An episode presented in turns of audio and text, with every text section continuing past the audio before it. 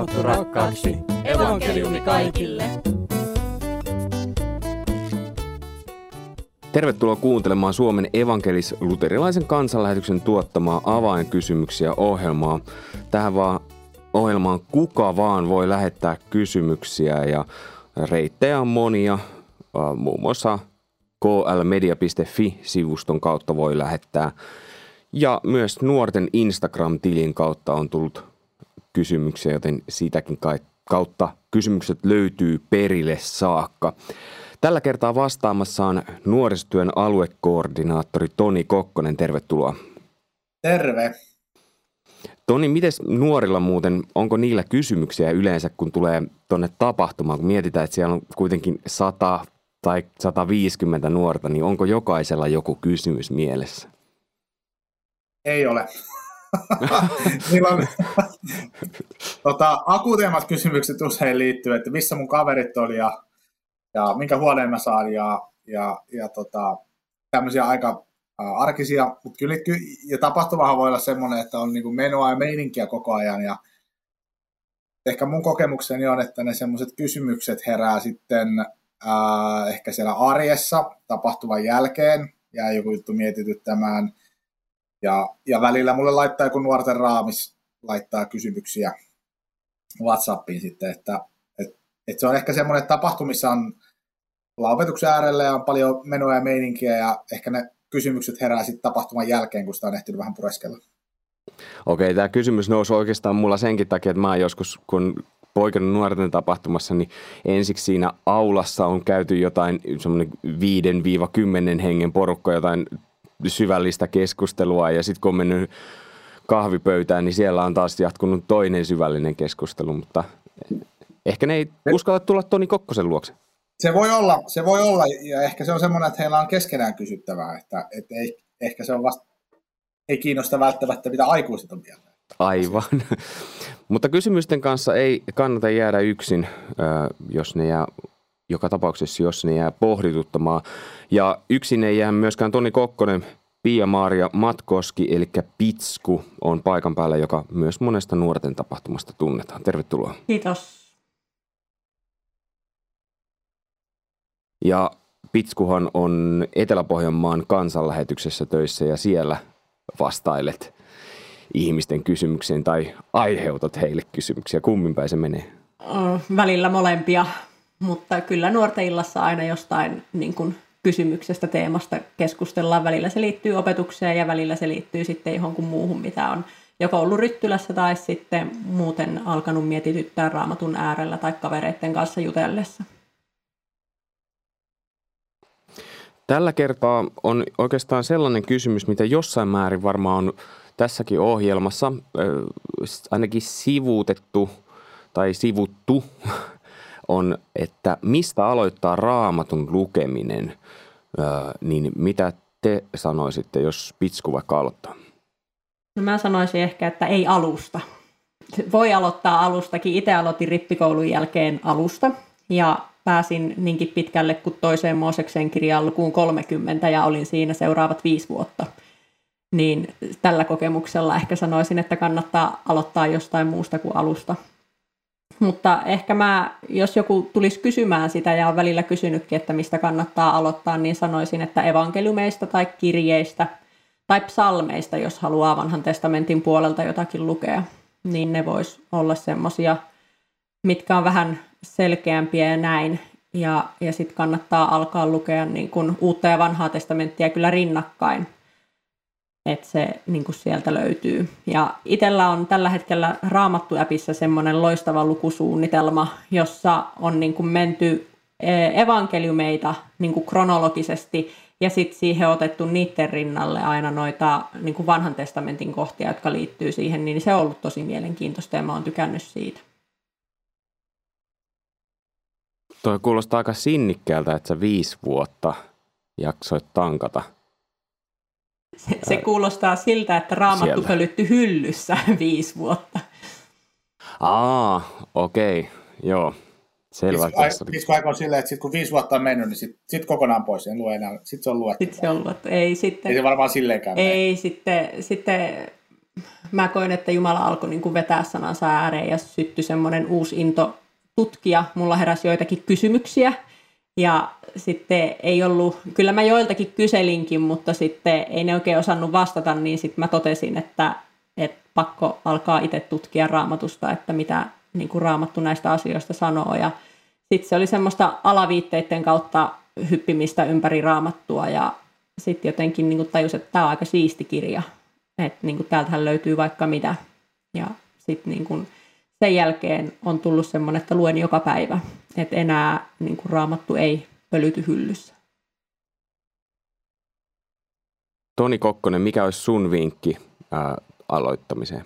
No mä ehkä lähtisin vielä silleen alusta, alusta että, että, että kannattaa hankkia se raamattu.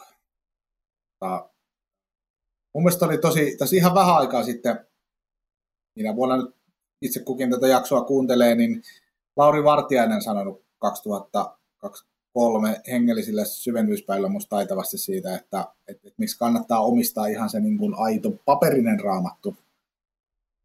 Kannattaa se Laurin, Laurin puhe kuunnella vaikka vielä, ähm, vielä siitä, mutta mut kyllä mä ajattelin, että se fyysinen raamattu on, on, on silleen tosi arvokas. En väheksy sitäkään, että joku, joku lukee netistä, mutta, mutta, mutta aloittaa ehkä sillä, että on se raamattu saatavilla. Ja, ja se, että se ei ole siellä kirjahyllyssä jossain pölyttämässä tai se on jotenkin helposti saatavilla mukana arjessa kulkisi. Mä ajattelen, että se on, se on niin kuin tärkeä lähtökohta. Ja sitten mistä se lukemisen aloittaisi, niin, niin mä taas ehkä, mä, mä mietin, että kyllä sitten alusta kannattaisi ehkä ne ekan Mooseksen kirjan luvut 1-3, ehkä 1-4, 1, 1, 2, 3 ja 4 lukee. Ne on kuitenkin niin usein viitattu vaikka Uudessa testamentissa. Ja, ja tavallaan se Mooseksen kirjan alku muodostaa semmoisen ähm, perustan, mikä päälle moni, moni, moni, moni juttu rakentuu raamatussa. Että. Mutta joo, sitten sit varmaan lähti se evankeliumi. Se on niin lähestyttävää, että jos, jos ei yhtään lukenut raamattua, niin se on kuitenkin selkeä silminnäkiä narratiiveja Jeesuksen elämästä, niin, niin tota, mä ottaisin niin tämmöisen kompon, että ekasta Mooseksen kirjasta pari ekaa lukua ja sitten evankeliumi. Hei, palataan vielä siihen, kun sä sanoit, että sä suosittelet erityisesti ihan konkreettista fyysistä kirjaa, niin sä et nyt vielä selittänyt sitä, että miksi sä suosittelet? No mä ajattelin, että se puhelimesta voi loppua akku. Siitä kirjasta ei lopu akku koskaan. ja, ja tietysti... Sitten on kyllä aika outo kirja, jos on aika, aika outo. Siitä siinä riittää virtaa. Toinen sitten toi, että tavallaan puhelimessa on kaikki muut houkutukset lästä, että jos tulee viestejä ja pomppaa sieltä. Um, ja, ja kyllä mä ajattelen, että semmoinen, meidän pitää Jumalan sana tulla kristittynä rakkaaksi.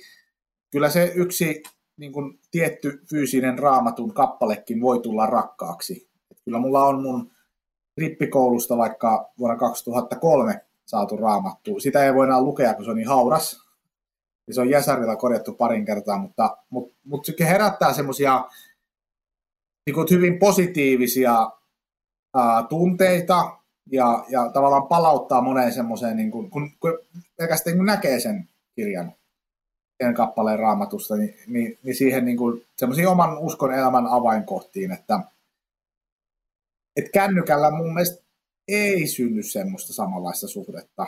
Tai voi, voi tietysti olla, mutta mutta mut just se, että mulle se ainakin ollut, että se tietty fyysisen raamatun kappale, että et, et ne, ne on semmoisia niin paloja omalta matkalta. Mä kans, niin kuin, että, että on helpompi hahmottaa sitä raamatun kokonaisuutta, kun sitä lukee kirjana, tai itselle se on jotenkin, koska mulla on aika hyvä näkömuisti, niin sitten mä esimerkiksi muistan, että mistä mä löydän jonkun jakeen, että millä palstalla se on, ja niin kun, se niin kun auttaa mua hahmottamaan sitä kokonaisuutta, kun mä luen kirjana, ja Nykyään mä luen tosi vähän raamattua kirjana, mä luen sitä pääasiassa puhelimesta, koska mulle taas se, että kun puhelin on aina saatavilla, se on niin kuin varmasti siinä niin kuin kahden metrin etäisyydellä, niin sitten kun mulle tulee, että hei nyt mä ehtisin, niin sitten mun ei tarvitse, että se raamattu on nyt tuolla jossain tai se ei ole mukana.